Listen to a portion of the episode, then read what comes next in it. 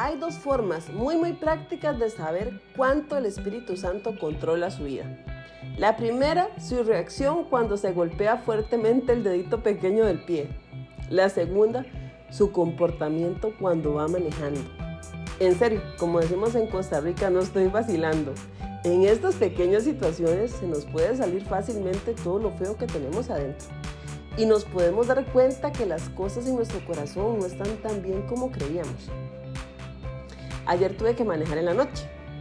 Los que me conocen saben que manejar no es muy fuerte, menos en la noche. Y no sé la razón, pero parece que todas las demás personas se ponen de acuerdo para dejarme las luces altas y que yo no pueda ver nada. ¿Y saben qué estaba haciendo yo últimamente? Así no me bajaban las luces, yo tampoco las hacía.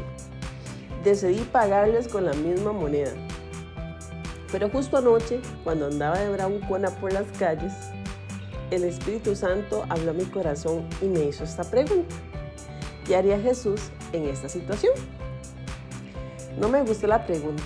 Mi corazón orgulloso dijo, es que yo no soy Jesús. Y es cierto, ¿quién se podría comparar con Jesús?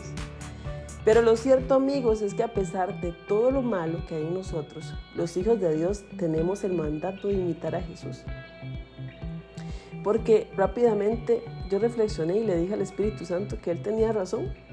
Bajé las luces del carro y entendí que me estaba comportando mal y que realmente mi deseo es imitar a Jesús a pesar de todas mis debilidades. Jesús nos enseña esto a través de su palabra. Apocalipsis 22, 11, vean lo hermoso que dice este versículo.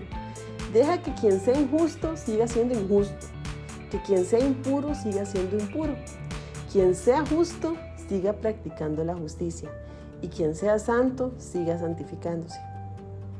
Yo no puedo cambiar el comportamiento de las demás personas, pero sí puedo cambiar mi comportamiento.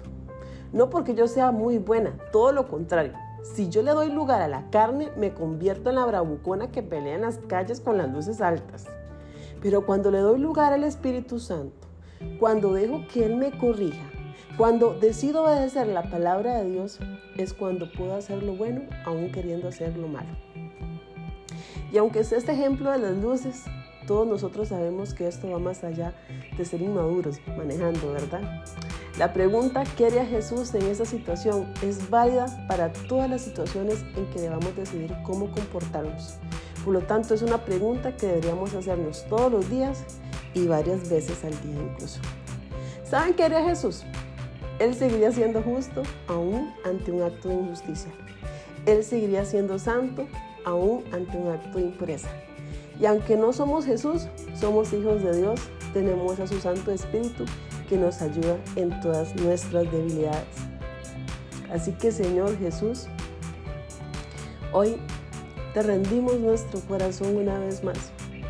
Sabemos que tú nos salvaste Jesús, pero te necesitamos todos los días para que también tu obra santificadora, Señor, crezca en nosotros. Todos los días, Señor, nos enfrentamos a muchas situaciones en donde nuestra vieja naturaleza quiere, Señor, salir a flote.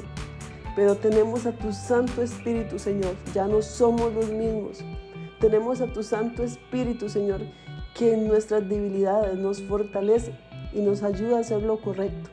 Así, Señor, que todos los días Ayúdanos, Señor, a hacernos esta pregunta ante cualquier circunstancia.